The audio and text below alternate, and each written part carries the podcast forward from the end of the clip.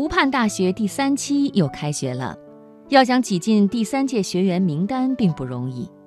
今年合格的申请者为一千零八十名，四十四人最终被录取，百分之四点零七的淘汰率让他当选最难进的大学。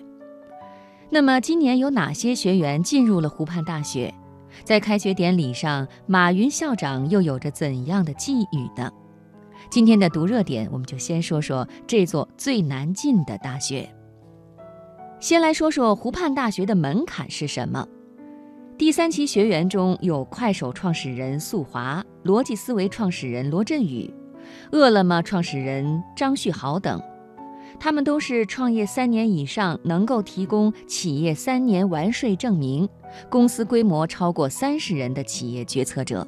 并且获得了三位推荐人的保荐，而且推荐人中至少有一位是湖畔大学指定保荐人。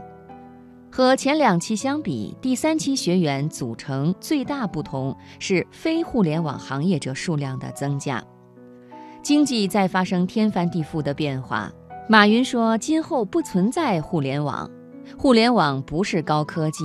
一百年以前，电是高科技。”今天谁讲电是真正的高科技呢？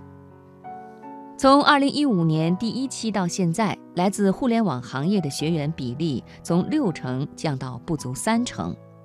这一期学员所从事领域更加多元，四十四名学员来自近三十个行业，医疗、生物技术、新能源、零售等领域都被囊括其中。居然之家董事长汪林鹏。每年大健康董事长于荣等实体经济企业家也成为了湖畔大学的第三期学员。四个月前，马云参加湖畔大学招生面试以后表示：“中国不是实体经济不行了，而是有些实体经济由于缺乏开拓和创新精神而不行了。”他说：“我在湖畔大学看着那些年轻的企业家，他们的创新让我无比感叹。”他们没有抱怨，他们追求着增长。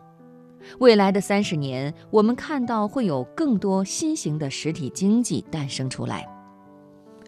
学员中，老板电器总裁任富佳、天士力集团严凯静、立白集团陈丹霞等都是家族企业的二代接班人。家族二代如何接班，是湖畔大学关注的新问题。马云曾在年初提醒家族企业要早做准备，尤其经济形势不好的时候，人才体系的培养更是当务之急。创办湖畔学校源于马云九年前不丹的一次旅行，同班次飞机上有很多民营企业家告诉马云，民营企业的状态非常艰难。马云与他们达成共识，成立一个专门培养中国民营企业家的大学。马云自然被推荐为第一任校长。那么进湖畔大学要学什么呢？湖畔大学的学习之路要走三年。开学前，第三期学员未来两年半的课程都已经被排出来，选修课有十余门，其中湖畔大学的七位校董也会授课。首任校董有九位，分别是马云、柳传志、冯仑、郭广昌、史玉柱、沈国军、钱颖一、蔡宏斌、邵晓峰。让马云这样的企业家授课，是湖畔大学独一无二的办学举措。除此之外，湖畔大学也探索了多种教学方式，例如线上公开课、湖畔大学 APP、自制视频节目。湖畔三板斧音频课程，通过这些途径给予年轻人更多的汲取知识的机会。易道创始人周航是第一届的学员，他在迎新致辞中说：“我想我们所有的人可能都是被一句话召唤，带着这样一个命题来到了湖畔，那就是世界会因为我而有何不同。”在湖畔大学上课时不能用手机。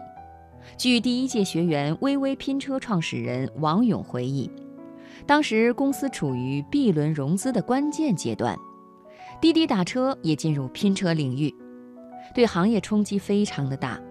无法使用手机和外界失去联系，让很多人非常焦灼。但是过了两天，王勇倒也习惯了，直言有一种回到学生时代的感觉。学员王勇创立的微微拼车，曾经被认为是拼车市场的明日之星，一度被估值十亿人民币。但光环转瞬即逝，微微拼车最终在资本寒冬里倒下了。一所愿意分享失败案例的大学，对于很多企业家都颇具吸引力。每一年，马云都会强调研究失败的重要性。这一次，他提到，从过错里面得到的东西才是真的东西。马云还对这一届学员提出了期许，他说：“希望未来三十年，你们能够成为榜样。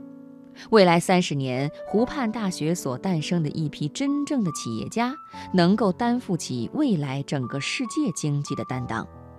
我们每个人做一点点，都会影响很多，企业家的影响尤其之大。”所以，面向全球，面向未来，做好企业，而不是大企业。